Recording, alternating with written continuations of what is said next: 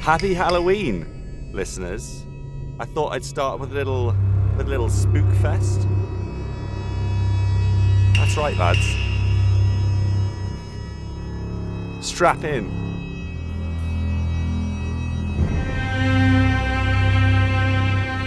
Alright, hold on, hold on. It was getting too intense. It was getting too intense. Let's do this. Live from London, this is the Sunday Brunch with Graham Collum on Teachers Talk Radio. Happy Halloween, listeners. I hope you've all set your clocks to the appropriate time today and are tuning in for another Sunday brunch, where today we talk about common misconceptions that you could well be teaching your kids. In fact, I'm going to guarantee that at least one of these you're teaching your kids. But you're wrong, but you're here, so you're going to learn. It's good times. We are live from London. This is the Sunday Brunch with Graham Collum on Teachers Talk Radio.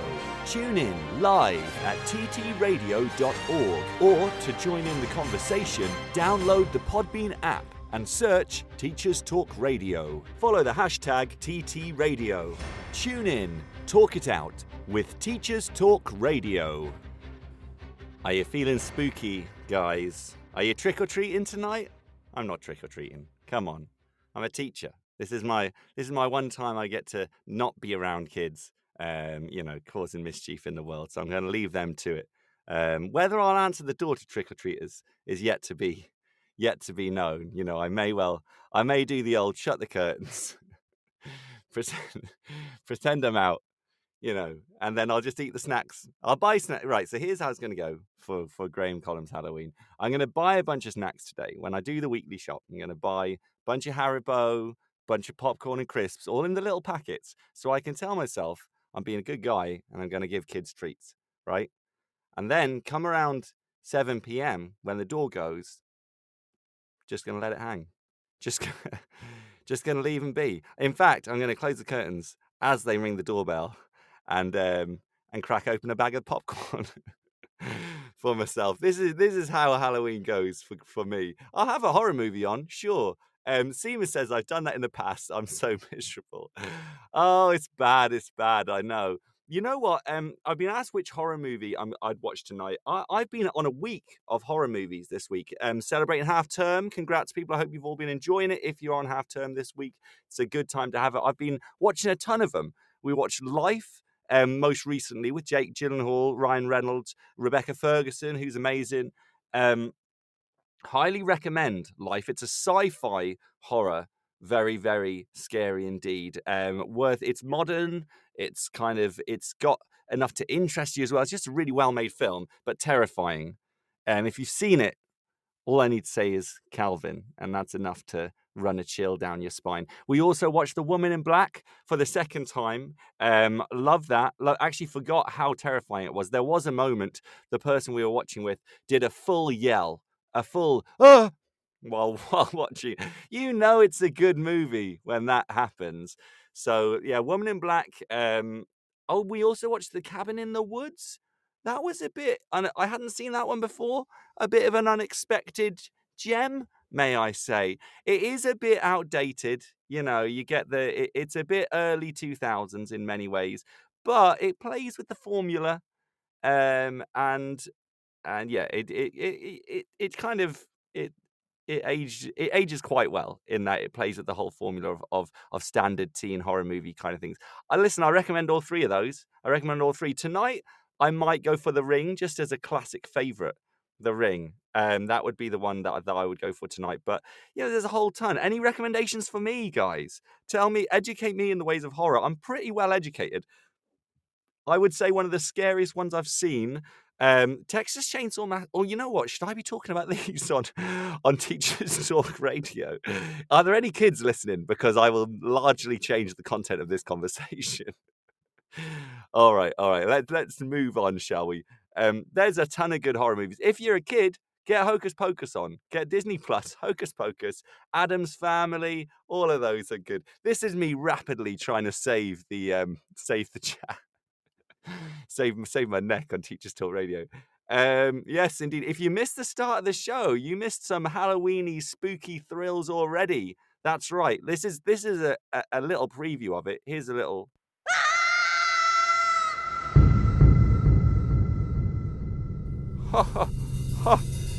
Imagine, imagine tuning into the Sunday brunch, and that comes on. Some people experienced it. Some people were here for it. So that is so that is it. We got the Halloween movies on the go. We're avoiding trick or treaters. This is classic British Halloween.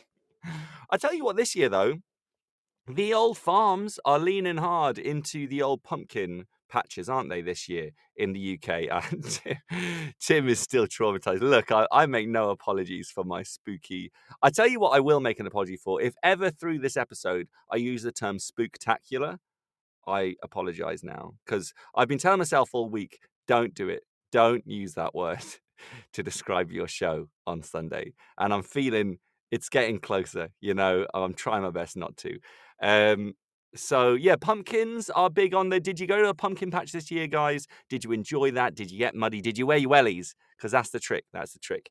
Um, it's definitely it's a bit of Americana that's made it over here, but I must say I'm I'm glad to see the farms diversifying to keep their you know they're charging more for their pumpkins and so they should, and it's a great experience. I loved it. You get all the cheeky little you know what can I say twee family photos sat on a hay bale and stuff like that. But it's nice, nice day out, right? So I hope you've all got some pumpkins. Did you get to carving them, or have you just got a pumpkin sat on the side that's now gone soft and is no good for anything? Um, I did cut pumpkins this year as well. That's right, I've been spinning all the plates. I'm not usually this Halloweeny. I don't know whether it's an Americana part of me or whether just, you know, just the vibes got me this year. I don't know. But we've been pumpkining, we've been horror movieing, we've been, we even roasted pumpkin seeds, we made pumpkin pie. I'm not kidding. I'm not kidding. I think I might have a problem now. I list it. I think something's up. Anyway, um, happy Halloween today have you set your clocks back? If you haven't, then well done for tuning in because you probably think it's it's twelve. Um, I guess twelve or ten. Honestly, the science of clock turnings, I've, I've I'm not even going to try and get a handle on it. Every time I can't figure out when we say they've gone back. I don't know. Does that mean I know I've got an extra hour sleep, right? and I'm all right at maths, but this particular area, I clearly, you know, I skipped. I must have not gone to school that day when they when they were talking about clocks in back because the the thought of it blows my mind every time. I'm like, are we at eleven or are we at ten or twelve or something else? I don't know. Why do we even do that? Can we stop turning the clocks back? Just help me out. I would feel far more um, like capable in the world if we didn't turn clocks back. But alas, um, that was that is what you should have done. So that now it should be about eight minutes past eleven. Double check it, kids. Double check it. Eight past eleven, so you don't miss your miss your appointments. You don't want to turn up to school late tomorrow do you? You know, that would be bad. Happy half term. How's your half terms been? Are you on half term? Have you been back for a week? Are you just starting off on half term? Holidays are all kind of weird and wonderful now across the country, aren't they? So I wonder how you're doing. I hope you, if you've been off, I hope you've had a good one. I've fully like left the world. I've been at the Cotswolds for the last four nights. Um, well, last or not today. So the four nights before last. Um, we went away for a week, which was great, switching off. But it does also come with the old, the bittersweet feeling of as soon as you get home, you're like, whack. I'm back into school and I have a few things to do today before tomorrow. So the old, the creeping mist of work is is certainly present in my day today, which is a bit of a shame. But alas, um, the half term has been great. It's been restful. Like I said, we've been going far too much into the pumpkin Halloweeny world and gotten some lovely cottagey walks and uh, you know, seen some great friends, good food and drink, all that good stuff. What have you been doing for your half term? What have you done? Um, Khalil says, My emails are calling me, but I'm refusing. Oh, uh, yes, that is the mist. It's the, I'm saying mist because I'm trying to keep it Halloween, you know, vibe. Um, the mist of work coming to get you, um, just like Stephen King's mist in the many adaptations. Um, yeah, they they are coming for you. I'm I have actually started doing a little bit of lane work this morning. My my little boy was up at about six a.m. or seven or five. I don't know. However you look at it, on the on my clock it was six a six a.m. Um, and he and so as he was playing, I started looking at at an inset thing. God help me. God help me. What are we like? Um, I know it's not good. I know it's not good. I know I shouldn't. But um, but like I said, I took a proper, proper, proper break for the last week. So I guess these things have to balance out in some way. I'll tell you what I wanted to ask you guys about Halloween is Halloween in schools. So as it's become more of a thing, like I say, the American tradition of Halloween has kind of crept over here, and I'm kind of up for that. I like making more of Halloween. It's fun. Um, it's a nice, it's a nice bit of fun you can have with friends or with family. It kind of works in many different forms, and that's good. But the a question for you guys as teachers, I wonder what do you think about it coming into schools? I know some schools make more of Halloween, and some kind of don't mention it at all. some have a policy to not mention it whatsoever, and others um, will and others really, you know, they'll put on celebratory days and dress up days and decorate areas for Halloween. Obviously, the controversial line is all around the witchcraft element and what you're promoting dark arts, you know, anti religious you know, Satanism kind of things, I guess. But obviously, that's not the energy behind it now. So I wonder do you think, should we always remember and keep Halloween close to its darker roots? Or should we allow it to change and say, you know, that was then, this is now. Now people dress up as you know, Spider Man for Halloween. So what's the big deal? Um, I wonder what your thoughts are on it. Should it be cut out from schools? Does, does it have no place because it? I guess it's in some spectrum of religious-y, anti-religious-y kind of stuff. Um, should it just be left, save the complications, or do you think that actually we should just have a bit of fun with it and and knock the walls down? And what do you think? What do you think? What are your thoughts on Halloween in school? Is it does it have a place in school or does it not? What about magic in general? Because I've had before i'm a big lord of the rings fan. If you if you're a long time listener you may well know i'm a big lord of the rings geek. I'm a big geek for many things but lord of the rings is one of them. And one time i started reading the hobbit with a class. Lo behold a parent um, spoke to me and, and said that, she was a bit concerned that i was um, reading the hobbit with my class because it involved magic and all of that kind of stuff. Um, this was when i was very very early teacher. I think i was in my second year of teaching and um, you know, it surprised me a little bit. I didn't expect anybody anybody to really have a problem with The Hobbit. And uh, currently, actually, there's another year group where they um, are reading Narnia, and I know that has lots of allegorical links to the Bible and Jesus and things like that. But still, the Harry Potter, a lot of parents have problems with because of witchcraft, dark magic references, things like that. What do you think, teachers? Would you open the door to the dark spirits and welcome them into your classroom and school building? Or would you shut them out and leave trails of garlic along the doorways or whatever trails? What, what do you put on doorways? Salt? Holy water? I don't know, whatever. Would you keep spirits out? Halloween or no Halloween in schools? I'm asking you, the listeners. This is not my main topic, by the way. Main topic today is about misconceptions, things that are taught in school that are actually not true. They're not taught as part of curriculum, and that's the thing, but they creep up so commonly. Every year in my classes, some of this stuff has crept up, um, but it's not true. It's not true. So that's the main thing I'm addressing. I guarantee you, if you're in the room, you will not know that all of these are not true. There'll be some that you will learn from. So stay tuned for the misconceptions. But while I'm talking on general bits and bobs, Halloween in class, horror references in class. You know, because if you talk about Halloween, some kids are going to talk about horror movies, and you kind of open the door to that discussion. Do you allow talking about horror movies, but try and keep it to kid friendly horror movies? Or is that a bit kind of, what's the word, um, counter intuitive? Isn't that you aren't by talking about horror, aren't you already thinking about blood and gore and you know things that shouldn't really be coming into a primary school um, or schools in general what do you think? Type in the comments. So, this is Teachers Talk Radio. Well done if you're listening. If you stumbled upon this wonderful site on your Sunday afternoon or listening back at another point, this is Teachers Talk Radio. It's an interactive um, radio podcast live radio platform that we can chat live through the show and I'll respond to your comments as we go. If you want to type your comments to me, you want to hop onto the Podbean app, you can type live. So, all you lovely listeners in the room right here, we got Princess Lavania.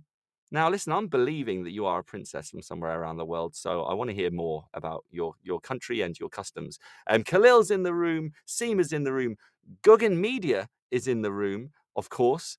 Um, Tom Rogers was in here. Tim's in here. Legend that he is. Thank you for being here, Tim. You're a regular, regular part of the Sunday brunch. Um, welcome, welcome, welcome. What do you think? Is there a place for Halloween in schools, or should it be banned? Should it be kept out time? Banished like the dark forces of the world. Um, what do you think? Let me know. Let me know. Drop your comments. You can call in. We can talk Halloween in schools right now. Hit that round grey icon on the Podbean app, and we can talk live on Teachers Talk Radio. You can tell me exactly what you think. Um, if you wish, if you wish. That is the nature of Teachers Talk Radio. The whole point of Teachers Talk Radio is that it's live and interactive. And this is not just about me chatting, because I am just a teacher. I'm just one of many voices in the education sector in the UK. Um, and Teachers Talk Radio is about opening that up to, to a discussion. And so I wonder on the day of All Hallows Eve, for those that aren't informed, that means Halloween. Um, you know, I want to hear whether you think it belongs in school or not. When I get back to school tomorrow, no doubt I'm going to be hearing about trick or treating, jaunts that the kids have had, things they've done, movies they've watched in year six, which will be borderline inappropriate. Um, should I be shutting down that conversation or should I be saying, tell me all about it, kids? Tell me about your your um, japes your Halloween shapes. Uh, let me know. Let me know what you think. This is yeah, this Teach Talk Radio. So, so tell me what you think. Let's see. Princess Lavania says, "I'm from Ghana in West Africa. We don't celebrate Halloween, so nothing much to say." Oh, okay, all right, fair enough. So I'm going to assume Princess Lavania that you think Halloween should not be mentioned in school because whether you celebrate it or not, you probably still have an opinion on whether it should or should not be celebrated. I'm going to assume you think it should not be celebrated, but tell me if you think different. If you if you are sad that you don't celebrate over there, um, you know, feel free to feel free to speak up if you wish. Um, that's Halloween. We're just finishing half term now in the world of teachers in the UK. Of course, I'm interested about teachers all over the world. How are you doing? How are you getting through your terms? Um, it's we're heading back in tomorrow, so looking forward to it. Hope it's all good. Um, and if you're in the UK or somewhere where we do daylight savings, don't forget to turn back your clocks. All right. So the the episode today that's lining up ahead of us is all about misconceptions that we take on in school. So lots of things come up. Sometimes it's those it's those kids, you know, they they want to throw in a fun fact that they've learned from Uncle Ben at the weekend. That was not a deliberate Spider-Man reference, just a random Uncle Ben.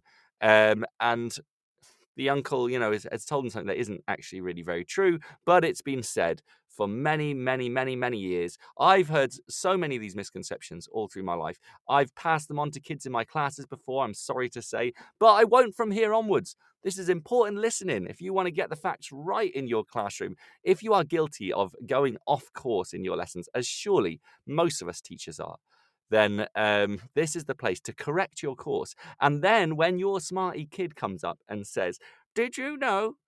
La di la di la, you can say, Did you know? That's not true. Because Graham Collins said it on Teachers Talk Radio. That's that's what this show is all about. Serving the kids. We are we are educators and we are going to be laying down those facts today. And I tell you what, you will be shocked. You'll be shocked. So strap in, brace yourself for the Halloween spooktacular.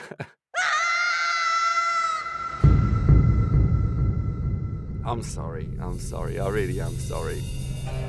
It, I'm sorry. I won't say that word again. I couldn't help it. I, I could, because I said I didn't want to say it. It's then it's been pushing my mind the whole time to say it, to say it, to say it. So, um, all right. Should we get cracking on these on these misconceptions? See where to begin. Um, it doesn't look like anyone's picking me up on the Halloween. Is it controversial? Are people feeling feeling anxious about talking about Halloween on the air? Um, feel free, guys. Feel free. This is your safe space um, with me, Graham Collum, on Teachers Talk Radio. Um, all right, misconceptions. Are you ready? Are you ready? First one that's going to blow your mind. Here it comes. The first thing that you've been teaching your kids, but is not true. This is one actually, one of the few ones I did know was not true. And so I would bat that kid's hand down as soon as they say this. The Great Wall of China. When you go out to space, can you see it? Are you one of the teachers who says, when you when the Great Wall of China comes up, do you go, do you know, kids, that's visible from space? Because if you are, I'm telling you, you're wrong. You're wrong. Sit down. All right, the Great Wall of China is not visible from space. It's thin, it's long and thin. Yes, it's massive. If it was all condensed into a block, it would be, but it's long and thin. It's like seeing a strand of hair on the other side of the room. Not visible.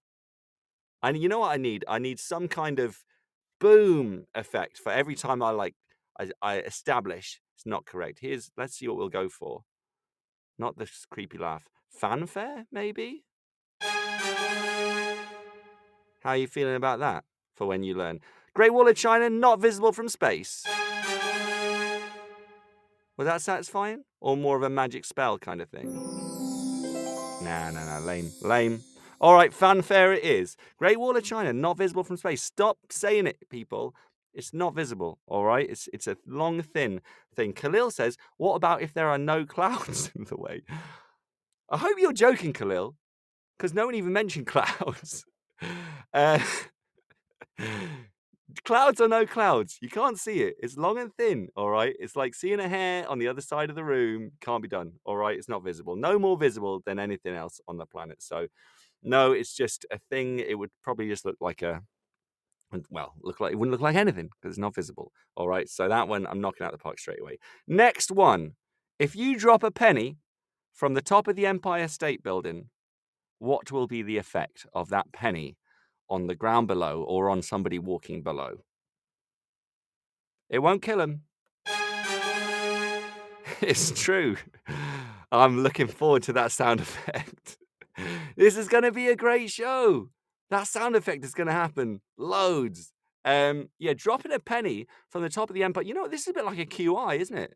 QI with Graham Collum on Teachers Talk Radio. I could probably get sued if I say that. Let's call it IQ because all of our IQs are improving as we do it. Um, Khalil says it would go straight through their head and the rest of their body. Obs, he says, are you sure you want to say that, Khalil? Are you sure you want to say obs? Because you're about to find that the obs was it's not obs at all. And that's a very hard word to pronounce, by the way, obs. Um, it would not kill a person because due to the shape of a penny, it actually would flutter and meet air resistance on the way down, um, meeting at maximum speed of 25 miles per hour, which would hurt a little, but it would not kill you. It would not shoot through your body with maximum speed. If you if you drop the penny in a thing with like no atmosphere and just the force of it of, of gravity, then it would reach speed of 210 miles an hour, which is what people expected, and it would be very, very dangerous and and damage life um, if it ever made contact. However, in the world of um, of where we live, where there is air and and particles and things between us all, the coin would flutter down, reaching a maximum speed of 25 miles an hour. I can only assume it's been tested. Listen, I'm I'm getting my facts from well three different, you know, Business Insider, Insider, and another site called Best Life. That's where I'm getting my facts from. But um, two of my sources say that the Empire State Building coin would not kill anybody down below. So don't worry, Khalil. That time you you chipped a coin off the Empire State Building, you thought, let's see what happens. There's a reason there was no ambulance when you walked out of the Empire State Building. Um, science doesn't lie, people. Air resistance, coin shape means it would flutter down and people would not be safe. So, how's that for your obs? All right. Two done already. Two major things battered out the park.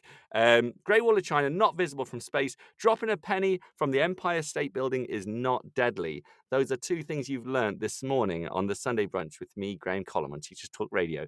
Um, you, you know, that is those are both things I have said about the coin from the Empire State Building before. I'm not going to lie. I thought it was obvs too, um, but it's not obvs. It's it's wrongs. All right, so um, so there we go. Live and learn. Next one. This is one I found in recent years has become more known. So I will ask you now: What percentage of the brain do humans use? What percentage of our brain do we use? If a kid in your class said, "Do we use all of our brain power?" you would answer them with what? What percentage of our brains are used? Um, would you say ten percent? 10% of our brains. I've heard that fact many, many times. I've seen the film Limitless, where he eats a, a tablet, um, which allows you to access the full capacity of your brain. I've seen Lucy, starring Scarlett Johansson, where she has some special blue pack which allows her brain to access its full capacity. It's wrong. We use the full capacity of our brains at different times. At different times. Seema coming straight in with the "Is there a difference in gender?" remark. I can only imagine that comes with a uh, with a hair flick and um, some kind of some kind of power move that puts us in our place. Just kidding, she says. No, obs, obs there's a difference in gender. Um, no, no, we all use the full capacity of our brains at different times. So, some, you know, if you're doing a crossword, you're going to use one part of your brain. If you're climbing a wall, you're going to use a different part of your brain. And if you do other things, if you learn a language, you're going to use a different part of your brain. Um, there is no 90% of unused grey matter lying around up there. So sorry, Bradley Cooper and Scarlett Johansson, you were lied to. And you spent two hours of our lives lying to us with false concepts about using the full capacity of our brain. Did you ever see Lucy? The film Lucy with Scarlett Johansson, where she was supposed to access the full capacity of her brain. And what that equated to was her like controlling the universe and time itself. What? Scarlett, I'm a fan of your movies, but what? That's not how brains work, as far as I'm aware unless that becomes a, a fallacy. And you know, in in tw- two years, I'll be on here saying, "Turns out, if we used all our brains, we'd control the universe." That's not a fact, all right. Just that was a falsely used fanfare there, just so you know. Um, Khalil says, yes, he saw Lucy. Fanciful to say the least. Yes, wild. It really escalates a lot. You know, in the, the first hour of the film, you're like, right, this is good. In the last five minutes, suddenly she's floating through space and is controlling all time and matter. And it was pretty wild, pretty wild. Anyway, good times. Not a recommendation for your Halloween movie there. Um, let's just have a little look. Um, brain imaging research, just to finish off this brain, 10% of our brains um, area. Brain imaging research shows that just about all of our brain is used over the course of a day. All of the brain. So there you go. One more I'm going to serve to you before we have our break with news and ads, and you can you can use a different part of your brain, a different ten percent, to um, process those parts of the show before we get back onto dispelling the many many myths of the world. Um, some of them I don't know whether to read because I think I don't know if many people believe these things anyway. I, I, some of them I'm kind of all right with. Like, so how many senses do we have? If I asked you that, how many senses do we have? What would you say? How many senses do human beings have? Would you say five? Would you say touch, taste, smell, sight, and hearing? I always don't know the four. You know, when you say that, you can. There's different ways of saying the senses, and I think I'm I'm not consistent in whether I use like verbs or nouns. Um, I think I go between them. But um, how many senses do you think we have? Do you think we have five? Um, because that's not true. Yes, indeed, indeed. Um, Khalil says, "What about sensing temperature?" Good point, Khalil. Would that be part of touch, maybe, because it's kind of touch receptors, maybe detecting temperature? Um, to be honest, there's disagreement about the number of senses altogether. Um, but there are some that you can appreciate immediately to say your sense of balance. You have a sense of balance in your body. You are aware if you're put in a dark cardboard box and rolled about, you know you're being rolled about. That's not just because of the touch. Even if you are floating in, in space and you're rotated onto your head or something, um, you would know you are rotating because you have a sense of balance. Um, so, you know, I, I always do this with my writers in class. We always talk about your five, you know, use your senses to describe a setting or something. Use your senses to describe things. How does it look? How does it feel? What can you hear when you're there? Well, is your sense of balance affected? Because there's more senses. Um, acceleration, a sense of acceleration, sense of pain, although arguably, I guess that could be um, included with touch. But I guess some of the sense of pain is beneath the surface, so it's not always the nerves. Eh, there we go. You know, it, it's here. So body position, relative temperature, Khalil, your one made onto the list. Sense of relative temperature. There's even apparently, um, arguably maybe, senses of time, itching, Hunger, that's a good one. We can all appreciate a sense of hunger. So there's a definite sixth sense. When you watch The Sixth Sense, you didn't think that's what it was about, did you? He didn't just see dead people, he knew when he was hungry. Should have called it the seventh sense. Um, blood carbon dioxide levels, even, just to name a few. There are up to 20 senses that scientists are currently aware of. Um, so they say. Guys, listen, I don't make the facts. I just spit them. All right. Tim says pain, temperature, etc. are stimuli for the senses, not the senses themselves. Oh, controversial. Tim is coming in to argue the the point of some of those. How are you with the sense of hunger, though, Tim? Surely we can accept. I feel like that is the one that that is inarguable because sense of touch is on the surface of our body. I'm thinking nerve endings on the surface of skin, but hunger is is something else altogether. So surely this, we can all agree that the sense of hunger is a the sixth sense. I see hungry people. Can somebody, Nathan? Can you whip up a um a Haley Joel Osment meme um, where he says, "I see hungry people" just for my show? Calling on you now. He's a magician, Nathan. He's our local social media magician, and um, he does amazing things. So there we go.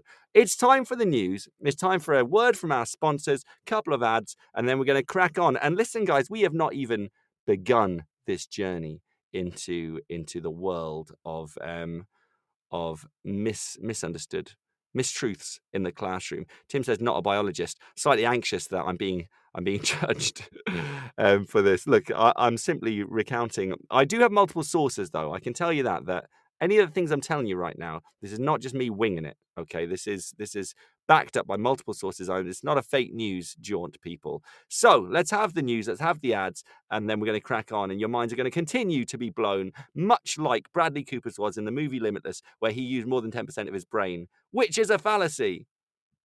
Don't forget it, kids. Need support with your phonics teaching? Oh, hold on. Did hold you on, know. Oxford- Oh, got a bit, got a bit giddy there. Let's do the news first. News, and then we're gonna gonna hear from those ads. Enjoy. Speaking Mo. This is Teachers Talk Radio, and this is Teachers Talk Radio News.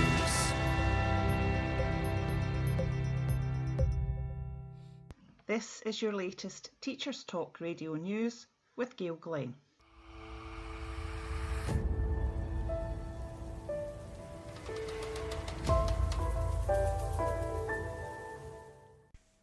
The 26th Annual Conference of Parties, COP26, is being hosted by the UK in partnership with Italy in Glasgow from the 31st of October to the 12th of November.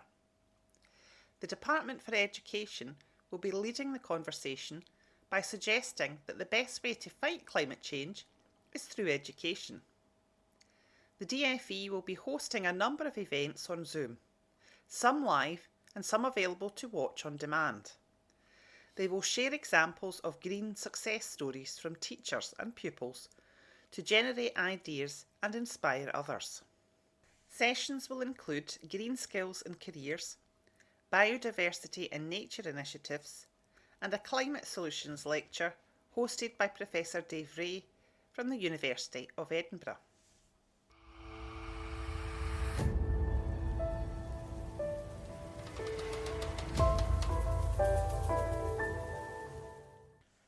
A report for ITV News has stated that ministers and the UK Health Security Agency have urged young people to complete a lateral flow test before returning to school from half term. The latest figures have shown a slight fall in new cases of COVID 19 among school children in England, and this has been attributed to schools breaking up for the holiday. It is hoped that this measure will reduce disruption to lessons and ensure that families are able to enjoy Christmas. Nadhim Zahawi, the English Education Secretary, said, As we start the countdown to Christmas, testing regularly and getting vaccinated is the best thing we can all do to protect education and make sure we can enjoy the best of the season, whether that's the school nativity or the family gathering over the holidays.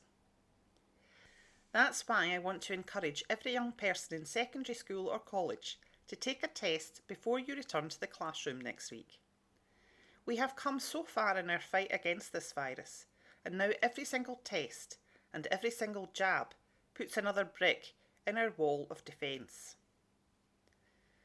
This has been your weekend education news briefing.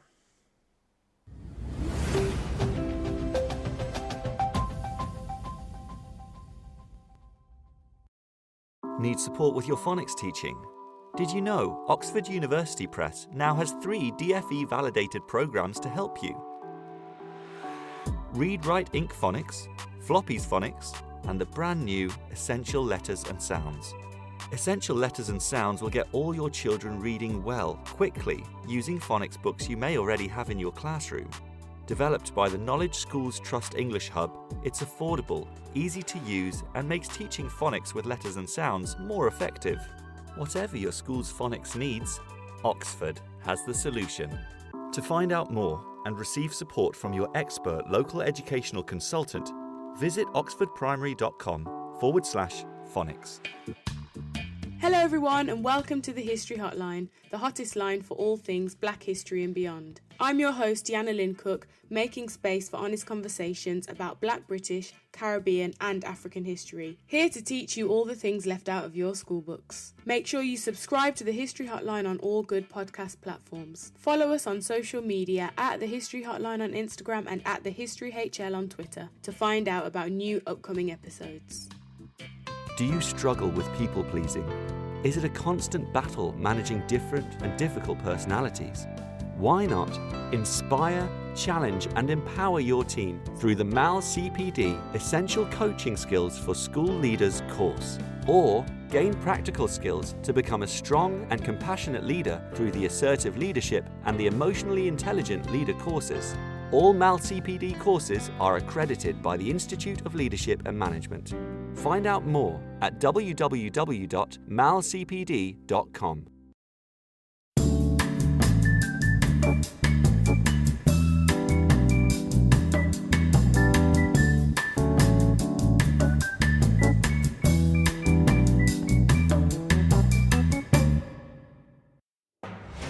Live from London, this is the Sunday Brunch with Graham Collum on Teachers Talk Radio. Today, we are getting into the lies you hear in your class regularly. The things many, many humans believe but are simply not true. So that next time they come up, when a kid says, Great Wall of China can be seen from space, you can say no. When they say we have five senses, you say no. They say we use 10% of our brains, we say no. Because we are Live from London, this is the Sunday Brunch with Graham Collum on Teachers Talk Radio. Tune in live at ttradio.org or to join in the conversation, download the Podbean app and search Teachers Talk Radio. Follow the hashtag TTRadio. Tune in, talk it out with Teachers Talk Radio. Yes, thank you for listening, whether you are listening live or listening back on Spotify or Podbean or Apple Podcasts or wherever you choose to listen back from. Uh, this is Teachers Talk Radio with me, Graham Collum, on Sunday, the 31st of October. Sunday, the 31st of October. That's right, it's Halloween. How lucky I am to have a show on Halloween. The only host who made it today. Spooky. What's happened to the other hosts? Have they been taken? well, no, they haven't. I can tell you, there is one of the hosts is presently in the room. I'm honoured to be accompanied um, by the wonderful Khalil Rouse, and we'll miss your wonderful sounds here today, Khalil. Look forward to you next week. Um, Ella is in the room. Good to have you in the room, Ella. Thanks for joining us. If you are listening live, you can comment live and join in the discussion on Teachers Talk Radio. That's the whole point of Teachers Talk Radio. That's the joy. That's why I love it so much. You can call in if you have a view. If you want to tell me, hold on, hold your horses, Graham, we do use 10% of our brains, then call in and tell me that with some factual backing. And um, I'm not going to say I'll back down, but you know, I'll I'll open the door to you, all right, like a like a welcome visitor. I will take you into the room and listen to what you have to say. If you think the wall, the Great Wall of China, is visible from space, come in and tell me. Or maybe you have another amazing fact to share. That would be really cool, by the way. If you have a commonly misbelieved or mistaught um, fact or incorrect fact, then call in and tell me. Get ahead of it. Or if I ask you a question at the start, if I say, you know, do we only have five senses and you have the solution, hit that call button. You can answer the question with your own knowledge. Bring it, people, bring it. I challenge you to bring the knowledge um, today. So let's have a little look. Let's continue on with this this exciting journey into truth and science and some things in between. Right. So, what I need you to do for the next thing, also, sorry, before I get into this, coming up on the show, we do have another episode of Graham, Graham Shame on the hour of 12. That's right. I th- uh, well, actually, I had a new one develop this week. So, it's a modern tale of Graham Shame this week. Um, so, just so you know, there's that coming up as well. And then we're continuing on um, through the show. L- envision for a moment you are on a skiing trip. Okay. You're in the in the snowy Alps on a November's evening, maybe you are. Maybe you're listening to Teachers Talk Radio right now from the mountains of France or Austria or somewhere along that line. Um, so imagine you're up there, you're in the cabin, you've been freezing all day. You get up and you you there's a bar, and you think, right, I'm freezing. What drink might you order to warm you up? Um, there is a, many many people in the world would would have a short they might crack open a little glass, a little bottle of whiskey, and have a little glass of whiskey to warm them up. That's a commonly, you've all got an uncle or a dad, or you are the dad who cracks open a bottle of whiskey at the end of the day and says, Oh, this'll warm me up. This'll warm me up. It doesn't warm you up. it's wrong. Oh, hold on, where's my thing? Oh no, is it too late? It's wrong. All right, alcohol does not warm you up. Um, ne- never mind whether it's whiskey, bourbon, sherry, whatever you whatever your your you or your relatives say um, about alcohol warming you up, it is wrong. It does not. It does give you it makes you feel like you're warmer. So there is reason for this misconception. I can fully understand where it comes from. Um, but it does not actually warm you up. Alcohol does not warm you up. So, although that, to be fair, I'm saying that one, that's not likely to come up in a classroom. I feel like I've deviated from the point of it on this one. If a kid is in primary school saying, um, you know, whiskey warms you up, I think there's other conversations to be had before we, we give them the truth of the matter. Khalil, Khalil, are you in a certain place right now? he seems to be coming in. He's saying mulled wine, dot, dot, dot. Well, mulled wine is physically warmer, Khalil. All right. That is literally, that's like saying a hot chocolate. As hot as in the name. All right. So a, a cold mulled wine won't do you any good. I'll tell you that much. Um, but no, a whiskey, a, I think whiskey is the most commonly believed to warm you up, but it doesn't. It actually, it dilates. Well, me, alcohol dilates our blood vessels forcing our blood closer to the surface of our skin and closer to the nerve receptors. And that's why we feel like we're warmer. However, it gets worse. The reality sets in when cold air steals this heat, which originally was stored safely in our cores. Hypothermia may ensue. So, not only do you feel warmer, which is not true, you don't stay the same temperature, you actually become colder. and that's my that's the closest I get to a mic drop moment. I think um, is alcohol doesn't keep you warm; it actually makes you colder while telling your body that you're warmer because your cells are close to this. Your um, blood vessels are kind of move closer to the surface. So there you go. What do you think of that one? Um, Khalil says mulled wine.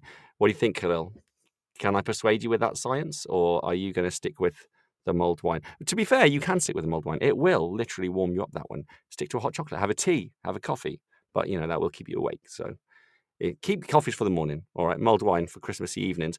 But when Uncle or Auntie Joan, you know, or Uncle Jim, John, Ben, whoever, when they sit by the fire this um this winter and tell you that the, they're going to have a good whiskey to warm their cockles, you need to say, "Hold it! uncle or auntie or mum or dad or granddad or whoever's doing that, stop it, stop it. All right. You're wrong, and I'm sick of it. Stop lying to everyone about alcohol making you warmer. You're, you're endangering us with hypothermia. All right. We are educators after all, right? This is what we do, I think. Here's a good one. All right. You're teaching your kids about about Spain. You've got a unit that touches on Spain and its culture for some reason, maybe as part of your Spanish unit. You have a Spanish day in your school, okay? And controversially, one of the teachers wants to do a bit on the matadors of Spain and you know the bullfighting and things like that. Controversially, of course, because it's rather awful depending on where you sit on that whole spectrum. Um, and the teacher says They wave a red flag because the red enrages the bull. True or false? True or false? You guys are educators. Kid comes to you, right? Kid says in your class, Ah, sir, miss, the red enrages the bull. True or false? Khalil correctly says, It's false. Red is not what enrages the bull.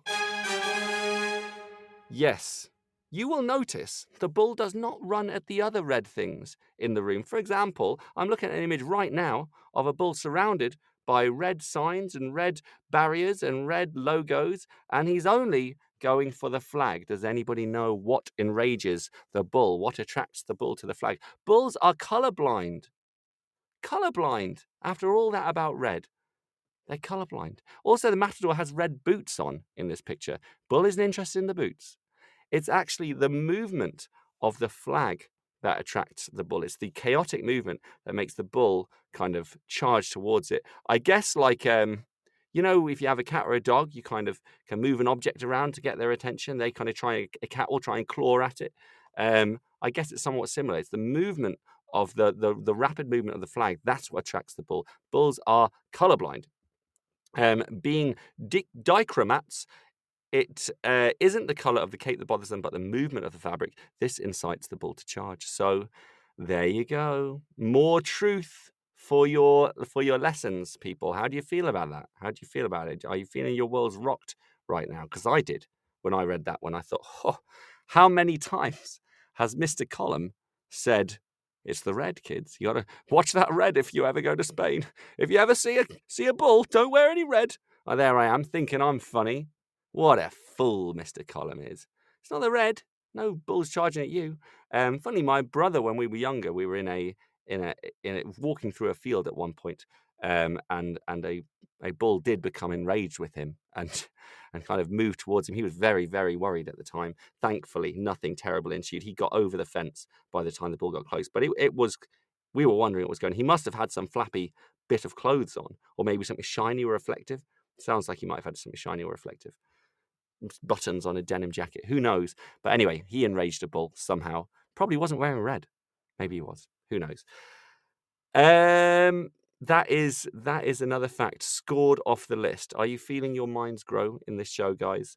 Um, the next one, humans. This, one I can feel already. I can feel the tension in the room. People are waiting to jump on this. Humans did not invo- evolve from chimpanzees. All right. Humans did not evolve from apes. Oh man, oh man, the Darwin crowd are lining up. They're ready to get out their pitchforks and and don't worry, I'm not going I'm not going all fake newsy on you. Don't worry. It's going to make sense. It's going to all be good. I just I had to start with something controversial to grab the attention, but that eh, that that is what we're going with. Humans did not evolve from chimps or apes. But just put down the pitchforks for a moment. The truth of it is, is that apes and humans have a common ancestor, which is not known. The missing link, one would say. Um, but yes, humans and apes, where now we are part of a kind of a common thread, a common family. But we did. It's not that there was an ape and the ape turned into a human. It was that we both had a common ancestor, which was not an ape nor a human, and that common ancestor split into two species groups. One species group becoming apes, which were chimps and gorillas, and the other species group being hominids. And that is part of Homo erectus, Homo sapiens, humans, Neanderthals, all of those. So there you go. Did humans evolve from, from apes? No, they dang didn't. I need something heavier, don't I? I need I need a more heavy tune there for one like that. I was feeling that was a good moment, and it just really it fell on the fanfare.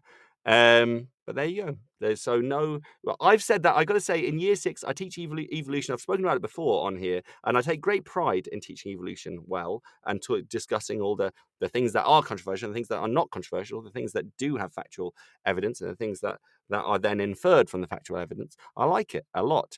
But um, but that is something I have said incorrectly many times. I I always thought the term was ape, and then apes went into monkeys, and other apes became us. Not true. Not true. So don't worry. I'm not fighting the Darwin crowd. You can put down the pitchfork, sit back down, put a kettle on, sit around the table. This is Teachers Talk Radio. That's what it's all about. We're all friends here.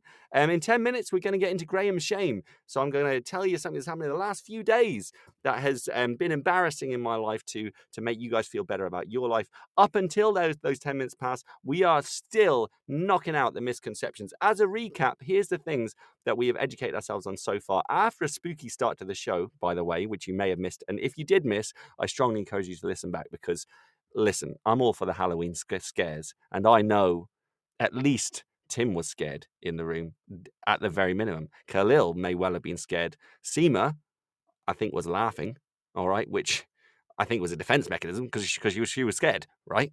Um, possibly. The Great Wall of China is not visible from space. That's the first one. Dropping a penny from the Empire State Building is not deadly.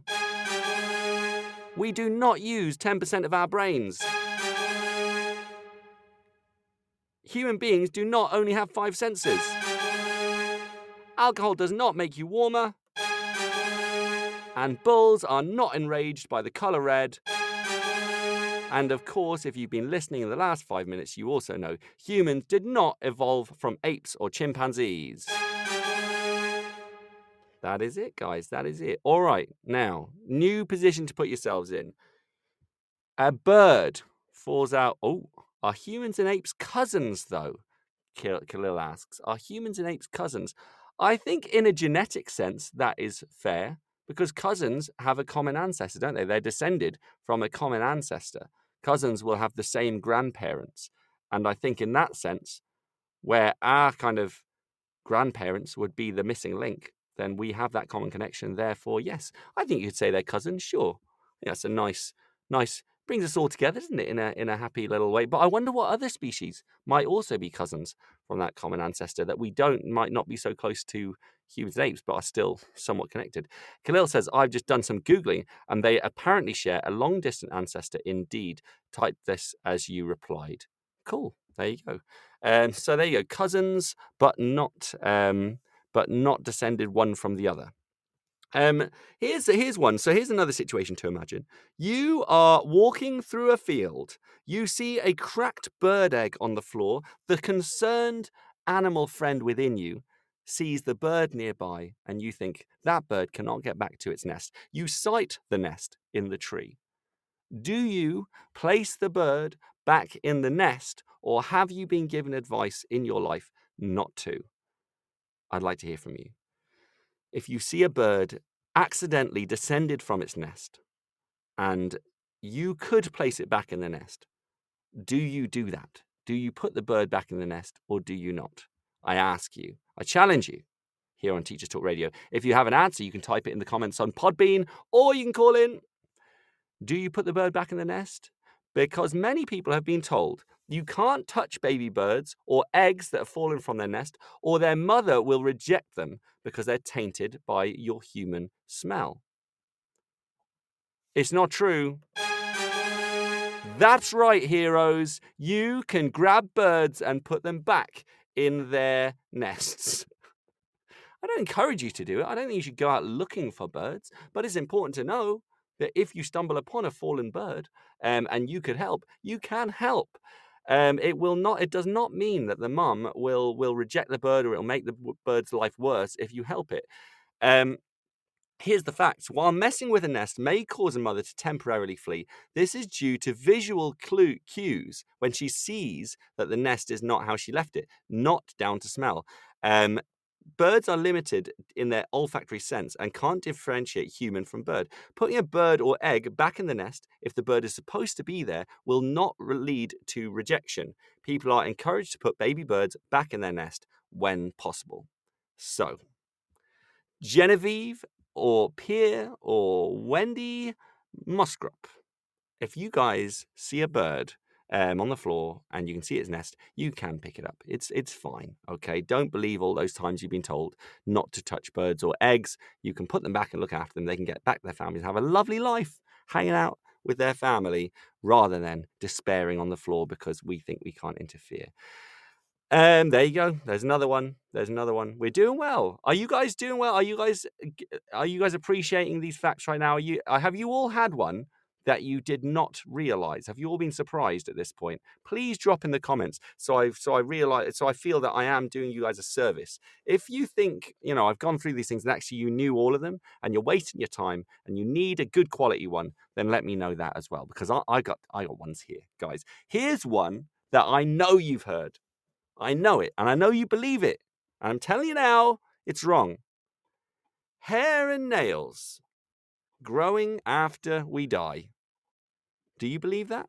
Do you believe that hair and nails continue to grow after death? Because it's not true. Yes, that horrifying idea on All Hallows Eve, the horrifying idea of hair and nail continuing to grow after we die, is not true. Um, hair and nails only look like they have grown after death because the skin around those areas recedes. You know, it kind of, I guess it dries up a little bit or it kind of crinkles a little bit. Um, but it gives the hair and the nails the appearance of having grown. The fact is, when you're dead, not much is going to be happening growth wise. So if you're a scientist, you know, planning to find the the the clue for everlasting life through hair and nail genes, I'm sorry, you got to go back to the drawing board on that one. Um, it's not true. It's not true. So and my wife told me that just the other day, and I believed it like a fool. Now, after this show, I'm gonna I'm gonna head straight to her and say, listen, huh, hair and nails. You you think you're gonna be looking after your nails after you die, forget it.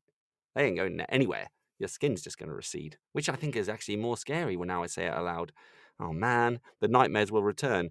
Well, here's a quick and easy one. Vaccines don't cause autism. Da da da. There's a surprise. I'm going to skip that one because it's nonsense that people would even come up with it. Um, how about fish? Right, we're coming up to our next news and ad break, and then it's going to be Graham's shame. So this is the last one memories of goldfish. You watched Nemo, you saw the joke about memory in fish, and more commonly stated about goldfish. How long is a fish's memory, guys? I ask you now on the airwaves of Teacher Talk Radio. You can comment if you're listening live, comment in the comments, or call in, hit the round grey icon. Tell me how long a fish's memory is from the way you've been told all through your life from multiple people who all seem like reliable sources of information, how long is a fish's memory? Tell me now. Tell me now. You know what? I'm even going to give you a tune for a moment, so you get a, you get a moment to think about how long a fish's memory is. But don't forget, type it in the comments.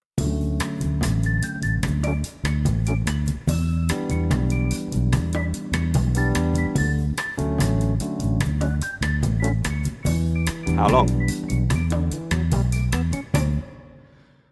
Pierre Lynn has commented three minutes. Khalil, Khalil, are you Googling on me right now? You Googling this episode as we go. Khalil says five months, and he would not be wrong. Or well, he would be a little bit, but not far off. He's closer to the accurate amount. Um, they actually do not have a shockingly short memory span. They don't have this. Three, I used to think it was three seconds for some reason, which is just bizarre. But um, that I heard three minute, three seconds. Many people thought um, three minutes. There's a play called Dying Goldfish, which states they have only 30 seconds of memory. All of that is untrue. The actually, in reality, goldfish have a memory span of up to three months. Three months of memories they're making. They're good. That's about. That's better than my memory fish are doing well. If you if you ask me what I remember from a week ago, I couldn't tell you. So well done, fish. Three months. They they wouldn't remember birthdays, but still, they're doing far better than I. Um, they can be taught to follow a routine, and apparently, now listen, I'm I'm just at this point I'm reading. This could be fake news as much as anything. Apparently, they can follow a routine and can tell the time. How you establish that a fish can tell the time, I don't know. I don't know. Bloop once, for for one, bloop twice for two. I don't know. You'll be doing have, some, uh, that would be enough of a challenge for me in my life to figure out how to get a fish to tell the time. But listen, um, even high school students have gotten in on the action of disproving that myth. Fish remember, guys. So all that time you were joking around with your fish, thinking, "Oh, it won't remember. It won't remember that I was mean to it that time. It remembers. It remembered for three months. Let's see. Leanne says maybe the fish could teach the year one kids. Ooh, a bit, bit of, bit of shade on the on the year one kids there, Leanne. Um, but yes, I think totally reasonable. Oh, how to tell the time? Well, you say year one, you're being generous, Leanne. I could do with some fish in my year six class actually um, to, to to help them with the time. Um, fish teachers is that the future? Fish teachers. She says that too. Yes, indeed. Right. We are just about on the hour of 12. Good afternoon, Teachers Talk Radio listeners. I hope you're all doing great. We are going to have a bit of news. We're going to have a bit of a word from our sponsors and advertisers. And then we're going to have Graham Shame, my own unique gift to you every week on Graham's on the Sunday brunch. Um, and then after that, we're going to crack on with even more unbelievable facts. Can you believe it? Can you believe that there are still loads more of these? There are, by the way. Um, before we get the news, I'm just going to give you a spooky reminder that today's Halloween.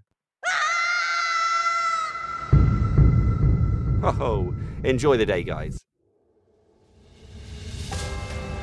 This is Teachers Talk Radio, and this is Teachers Talk Radio News. This is your latest Teachers Talk Radio News with Gail Glenn.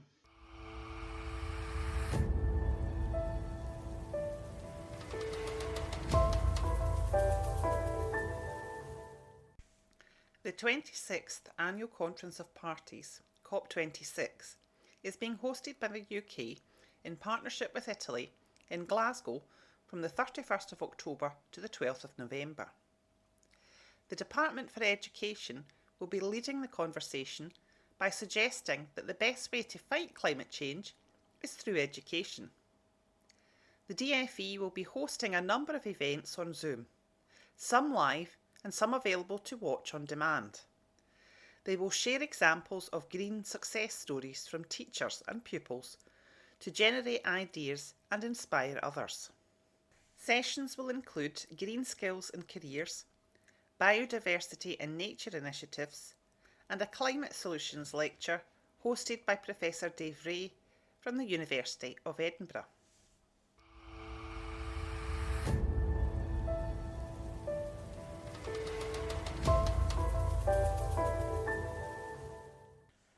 A report for ITV News has stated that ministers and the UK Health Security Agency have urged young people to complete a lateral flow test before returning to school from half term.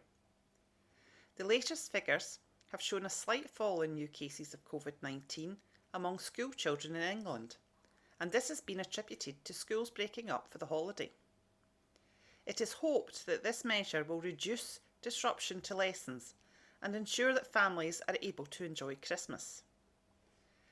Nadhim Zahawi, the English Education Secretary, said, As we start the countdown to Christmas, testing regularly and getting vaccinated is the best thing we can all do to protect education and make sure we can enjoy the best of the season, whether that's the school nativity or the family gathering over the holidays. That's why I want to encourage every young person in secondary school or college to take a test before you return to the classroom next week. We have come so far in our fight against this virus, and now every single test and every single jab puts another brick in our wall of defence. This has been your weekend education news briefing.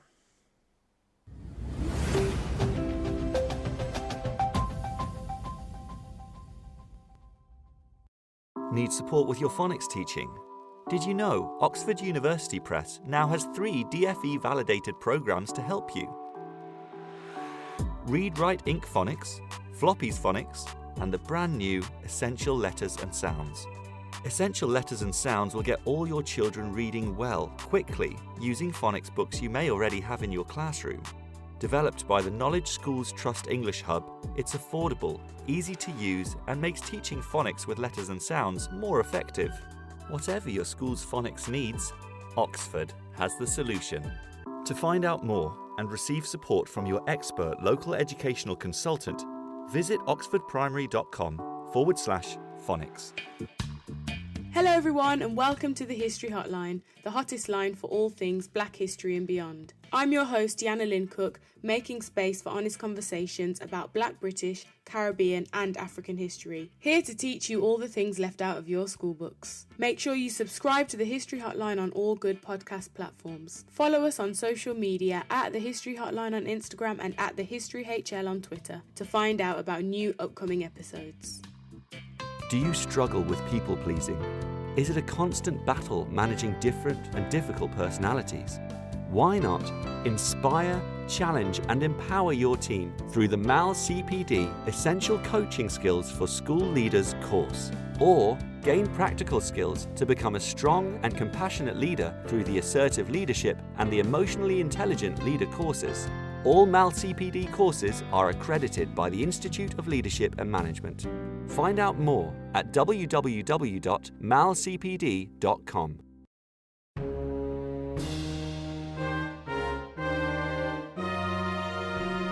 Graham's Shame!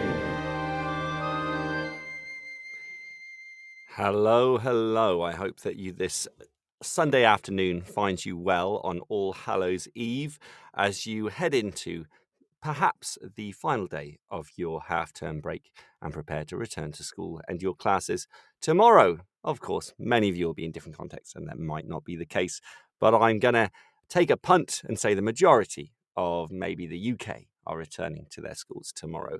Um, so it's time for Graham's Shame, a unique part of the show that I've done on almost all of my episodes, where I tell you something awful I've done in my life so you can feel a little bit better about the things in your life. It's all about boosting each other, boosting each other's mental health, and letting you know that if you did something similar, then hey, I did it too. It's all good. If you haven't done it, then you can simply laugh and enjoy the fact that you have led a wiser life than myself. Yes, Graham Shame, one of my favorite parts of my episodes. I am getting to the end of them though. I had uh, my list was down to one Graham Shame. I only had one more to do, and then, but luckily, I did something stupid this week, and that made up made up the numbers. So I still have one remaining on my list. So I was away this week. We went to the the Cotswolds for four nights. It was lovely. Went with many friends. Arquette is listening from Michigan. Great to have you in the room, Arquette. Are you on a break as well, or are you just in the middle of your school term? I wonder. Um, we were in the Cotswolds, which is a little spot in the southwest of England, and we're winding down, having a great time. We we need to do a shop at one point. We thought, right, we're running out of treats. Somebody needs to get the popcorn and crisps and chocolates. Um, so I was I was you know assigned the role to to go and get these things which i love because i think one of my special skills in life is being a good treat shopper you know that's one of the things uh, and you know maybe that's why i'm not so good at giving trick-or-treating things to kids i just i love the treats so much i want to have them for me Anyway, um, we were driving. So I'm in the car with two very, very good friends of mine. Um, and at one point, I'm driving up a hill in second gear, right? And it was fine. A friend of mine says, You might want to be in first gear. And I'm like, you tell me how to drive. You know, I, I made some cocky comment about about not, you know, being fine as I was. Um, and so I uh, kind of struggled up in second. At one point, I probably did then go down to first, and we had a little laugh about it. Fine. Then um, we're going up. The hills get kind of crazy in the Cotswolds. Certainly in this spot, it was clearly the sat nav had taken us on some silly road, totally unnecessary, but it taken us on this ridiculous road, and we're going up a steep hill. And there's a cyclist in front. Now, I don't know how what your relationship is like with cyclists. I myself am quite a cyclist, and I consider myself a very chilled and calm cyclist. Often try and move out the way of cars, cycle on the path where I can, just to save stress for myself and for other drivers and things like that. This cyclist was not one of those. Okay, he was going on the road and he was pacing it, pacing it. He must have, you know, he may well have been training for something, timing himself, and some intense practice. Um, then it comes to a point. There's a little kind of pull in that usually at those points, if it was me, I would pull in and step off my bike for a second, let the car pass, and then I get going again. Um, and I, you know, and I could see he was heading towards the pulling bit, so I was like, "Great, this is fine." He pulls in, but rather than stop, he continues cycling whilst waving maniacally. All right, like I'm not not not not two or three little waves to say go ahead, go and overtake. He was going crazy. His arm was flapping like his life depended on it. And I was like, whoa, okay, all right, let's go. But I left the car in the second gear So it starts, and it was really, really steep hill. So it's trying to get up this hill. And he didn't step off the bike. He didn't. He, he wanted me to go round him while he continued, which, you know, given the second gear state of and poor state of my driving, it didn't happen. So the cyclist comes out of the dip and he's still ahead of me. He didn't, you know, he could have, even if he's training for the Olympics, he could have put a foot on the ground for five seconds and let me, you know, inch past him at my ridiculous pace and all the problem would have solved. Instead, he pulls out again and glares at me like an idiot, which I kind of was for being in second gear. Um, but basically couldn't overtake the cyclist for the life of me. So then the next bit comes and he goes even wilder, waving for me to go past him, to which I go into first gear and then successfully overtake him, much to my own shame. And to the friend who's in the car who I had batted down about criticizing my second gear, well, you know, I had to I had to face facts and say, basically, that was all the worse because you were right about me being in the wrong gear. Um, a very, a very embarrassing turn of events. But can we talk about the cyclist for a moment? Step off your bike, mate. All right, why are you so angry? he was so angry when I. It was very embarrassing not to overtake him in the car when he'd given me space to overtake. Not very much, by the way, not enough, but enough. Um, and but to not overtake a bike when you're in a car, and he was an aggressive cyclist. I'm not going to talk about stereotypes, but he was a particularly aggressive cyclist and to not uh, not do the deed whilst previously being told that I should have been in the gear that would have allowed me to overtake him. There was a lot of shame piled into a single moment. I don't know that I've conveyed it well for you guys as listeners, but it was deeply shameful, and the only way for me to handle it was to um was to own it really and be like, yes, that was embarrassing, and that cyclist needs to calm down.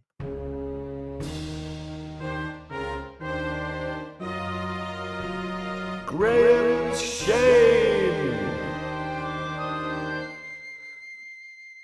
We could talk cyclists. I got to be honest. I, I, I, I, gen- I generally am very open to cyclists. I don't. I try not to judge a cyclist because I am a cyclist and I have been judged by many drivers who expect me to be angry and aggressive and know it all. But I have to say, from my experience as a driver, as opposed to my experience as a cyclist, a lot of cyclists are really angry and I don't know why. I thought cyclists would. I thought you know cycling is like a healthy, gets the blood flowing, chill you out a bit. Why are you so angry? Why are you acting like you're in the Olympics right now in this moment? Like to literally place a foot on the ground for less than five seconds, your record time will will last. Okay, it will survive. Do it again tomorrow, mate. Come on. Alas, this that was one of my things in my week. Not the biggest shame in my world, but um, like I said, I don't know if it came across well to you guys, but it was intense in the moment, and not being able to overtake a cyclist in a car is pretty shameful. So there we go, there we go. Onwards, what we're doing today, in case you've joined us recently, we are de what's the word? De dethroning myths. I don't know. We, there are common myths that are taught in school as truth. For example, that you can see the Great Wall of China from space, or that we only use 10% of our brains, or that a bull charges to anything that's red. All of those are false, and I'm I'm crusading through this episode, disproving lots of falsities of, of the world, things that kids will say in your class when they think they're they've got a special fact for, for everybody to be impressed by. You now know the ones that are the facts from the ones that are not the facts. Here's another one. This is one that I had never heard, to be honest, but maybe you have. Do you believe that toads give you warts? I'd never heard that but I read it today in my in my research, um, and apparently some people believe that um, touching a toad can give humans warts. Um, I don't know where that's come from. I guess it's just because they're kind of bumpy creatures, and we associate warts with toads. But yes, they're not. the bumps on a toad aren't even warts to begin with. And secondly, humans can only contract warts from the human virus, uh, not from animal diseases. So I don't know where that comes from. I've never heard it myself. But if you thought you could get warts from toads, don't worry. Get back to handling toads. I'm sure loads of you have, you know, really wanted to hold toads and have thought, I'm not going to do it because I don't want warts. Well, now you can, kids, and now you can.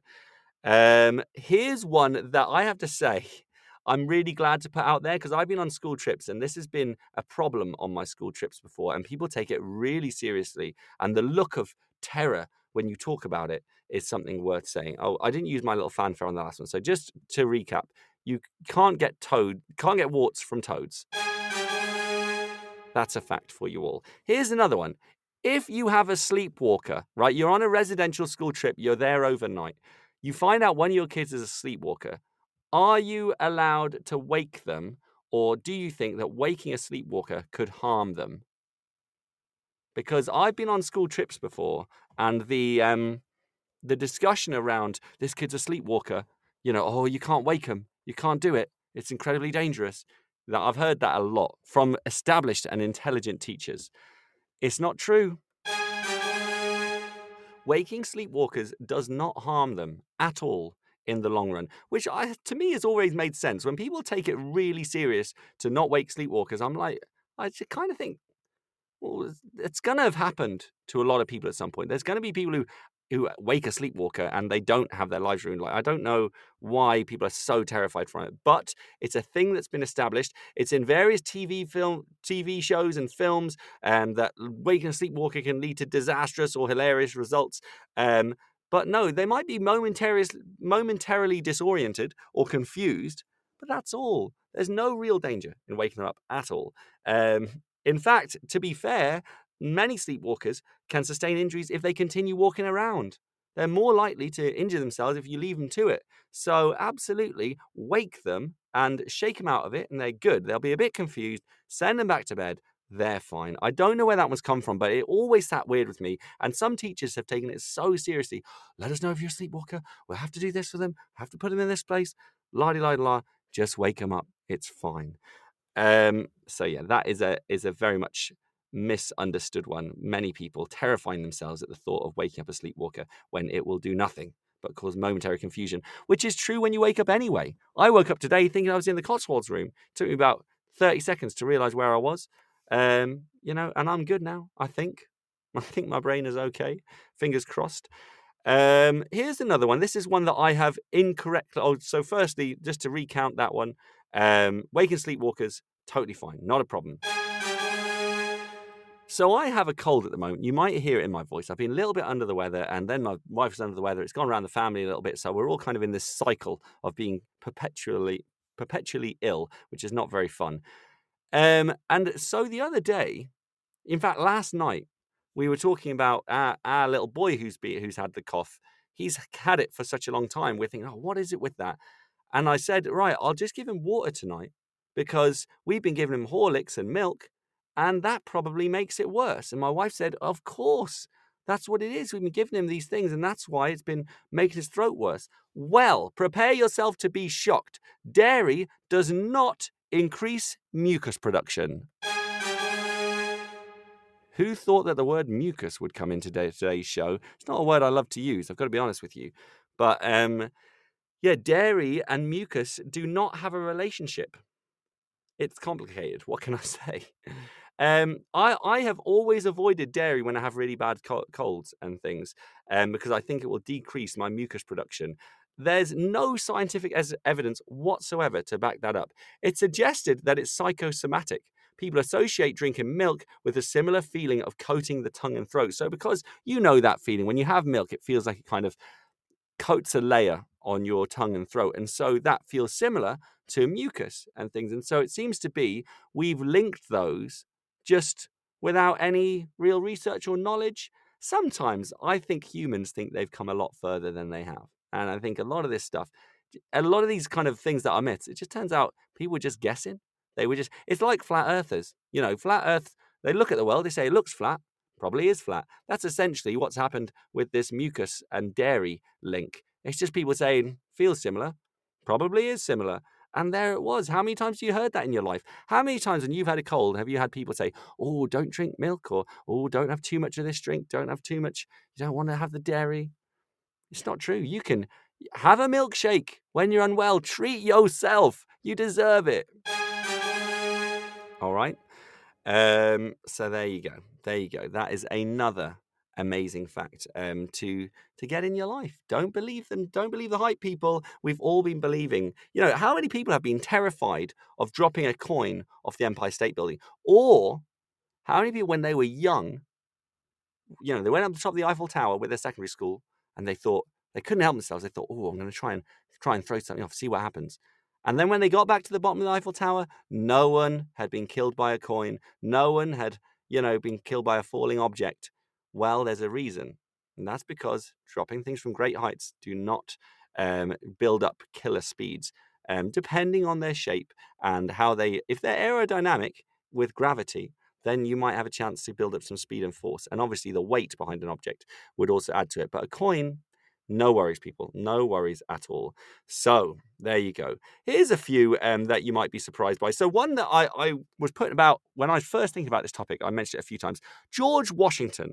If ever you've mentioned the first president of the United States, George Washington, you will always have a kid who comes up with a weird fact, or maybe for teaching about teeth, you'll have a kid who comes up with a weird fact. What's the weird fact about George Washington's teeth? I'm going to give you a moment to think of it. What's the fact about George, George Washington's teeth? Have you heard it in class? You probably have. What is it? And is it true? Is the real question.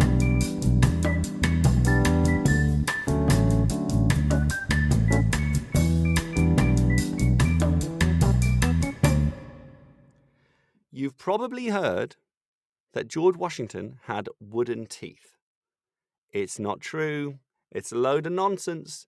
No wooden teeth for George Washington. Um, it is believed that he had dentures that may have been made from different materials. For example, gold, or um, let me have a little look. Where's my little. I'm losing it. I'm losing it. It was on my list, but it's vanished for now. Anyway, maybe I'll come back to it. Um, yes, he had dentures, but they were not made from wood. They were made. There are three different materials that they could have been made from, but not wood. The reason people thought thought wood is because of the color of them. Sorry, George. Your teeth were so brown, people thought they were made of wood, but they were not actually made of wood. So we're getting into a bit of historical ones now, right? We, we're going to move into a few subject areas as we head towards the end of the show, although we're closer to the end than I'd like. We've only got nine minutes. Napoleon, tall or short? You tell me, listeners. Was Napoleon tall or short? Hit me with your facts. Napoleon Bonaparte, tall or short? I know it's commonly believed that Napoleon was short. However, it's not true.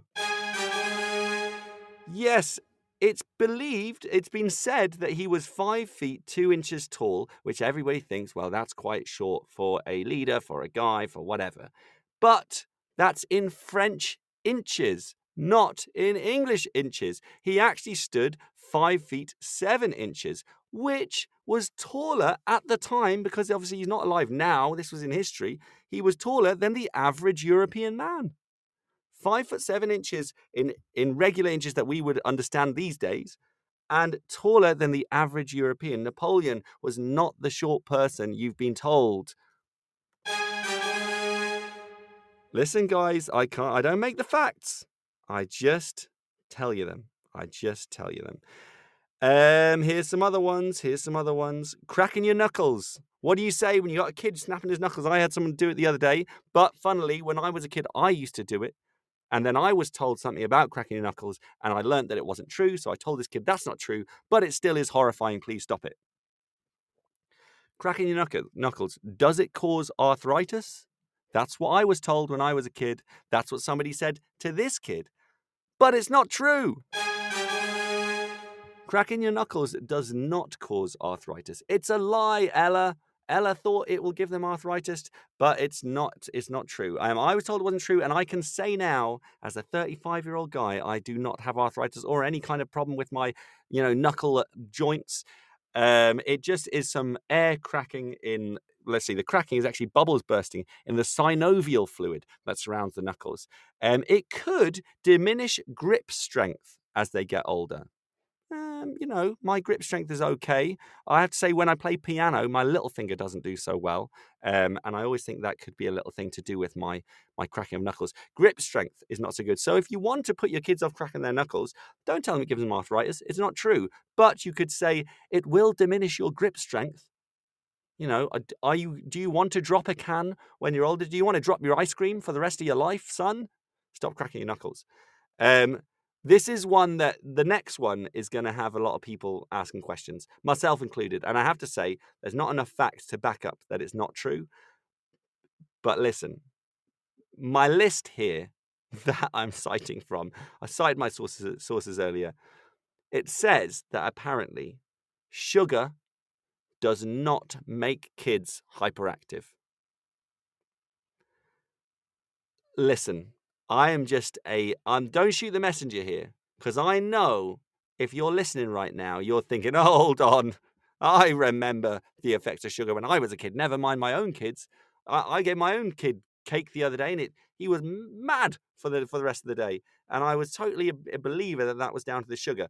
Apparently, it's a myth. A sugar high is a myth. Um, the connection between hyperactivity and sugar was debunked by a series of studies um, in 1995. So apparently, sugar does not make you hyper. Bobby has just typed sugar makes you hyper. Apparently not. But you got to look up your American Medical Association in 1995. They have a journal that disproves it. Multiple studies disprove that sugar makes you hyperactive. That to me is shocking, but there you go. I, I don't make the facts. I'm just reading them. This is one I quite like. If you didn't like my my one about apes and humans, you're not going to like this one neither. Do you tell your kids that dinosaurs went extinct? Do you do that? Because they didn't. Oh my. Is that are we living in Jurassic Park? Kind of. Kind of. Because there are animals that evolved from dinosaurs. Um, dinosaurs did not go fully extinct. We would say they are virtually, they virtually went extinct, but not fully. Um, and the more, so we teach fossils and a little bit on dinosaurs in year six. And over the years, the more I've taught it, the more I've come to improve this version of the conversation where it used to be they're extinct. And then a kid would mention, isn't this kid, isn't this creature a descendant of a dinosaur? Isn't that a descendant of a dinosaur? What about crocodiles? Yes, crocodiles in a pretty similar, or alligators, sorry, in a pretty similar form, walked, swam, and killed alongside dinosaurs. They would be a dinosaur. They're reptile. They they meet lots of the features and things that dinosaurs um, would do, and they are still around now. So not all dinosaurs went extinct. Also, many many birds are descendants of dinosaurs. The humble chicken, you know, is a descendant of the dinosaur. So dinosaurs did not go fully extinct. Many of them were wiped out, especially the large ones, because when your atmosphere is turned upside down and you're, you know, you have all the landscape differences, large creatures are going to find it harder to adapt because they are, you know, they demand more immediately. But the, you know, dinosaurs evolved into birds and alligators did all right out of it. So dinosaurs did not go extinct. Welcome to Jurassic Park. Yes, indeed. How about the when we talk about walking on the moon? Neil Armstrong, first guy on the moon, if you believe that he was the first guy on the moon. Dun, dun, dun. Let's say we're going to lean away from the conspiracy theorists of uh, walking on the moon. Um, Neil Armstrong on the moon, what did he say when he walked on the moon? What was his thing? This is Teachers Talk Radio. You can type it in the comments if you know the quote type it in the comments, call in, and you can just tell me your Neil Armstrong quote. He walked on the moon and he said, What did he say? Give me, I'll give you the radio sounds. What did Neil Armstrong say when he stepped on the moon? We're getting right to the end of the show. This might be the last one we have. I'm going to give you some thinking music. What's the quote? Full quote, Khalil, if you can.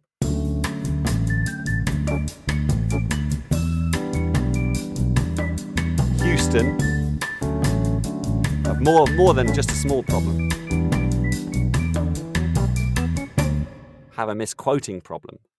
He did not say one small step for man, one giant leap for mankind. Because arguably, that quote's a load of rubbish anyway. One small step for man, man is kind of interchangeable with mankind. He actually said, which is more grammatically correct, one small step for a man, one giant leap for mankind. Khalil is saying maybe he's the man. He is the man, isn't he? What a cool guy. Um, one small step for a man, one giant leap for mankind. So there you go. I should have done that in radio voice. I'll try it one more time. one small step for man. No, that's bad. The impression was not as good as I anticipated it was going to be. I'm going to leave it there. Um, let's see. Uh, here's the fun one. Um, oh, I found the George Washington one. So he wore a, a series of dentures, some made from ivory, gold, and even lead, but not wooden teeth. No wooden teeth for George Washington. So there you go. Also, Isaac Newton having an apple fall on his head. Before I run out of time on the show, he did not have an apple fall on his head. He observed falling apples in his journey to establishing the discovery of gravity and the you know the theory of gravity but he did not at any point have an apple hit him on the head.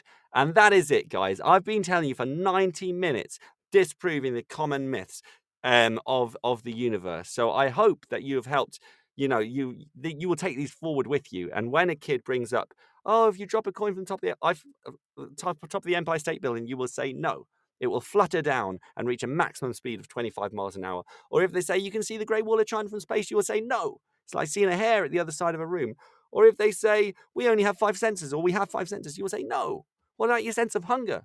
What about your sense of balance? All of that good stuff.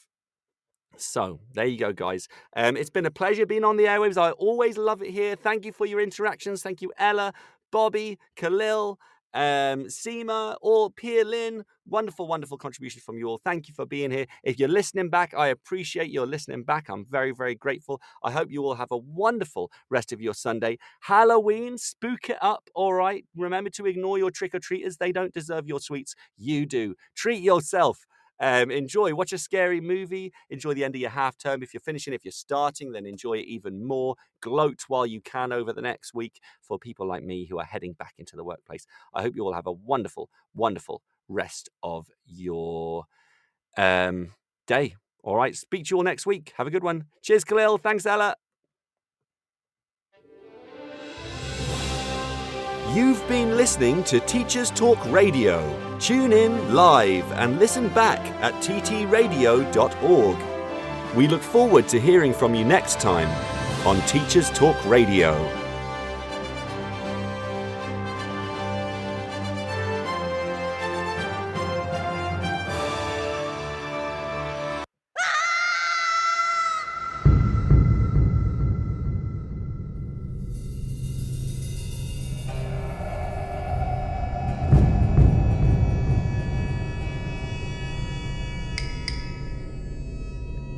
This one hang for a while.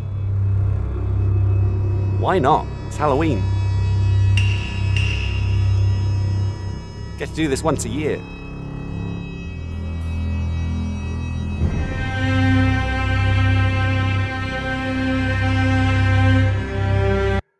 All right, guys. Have a good one. See you later.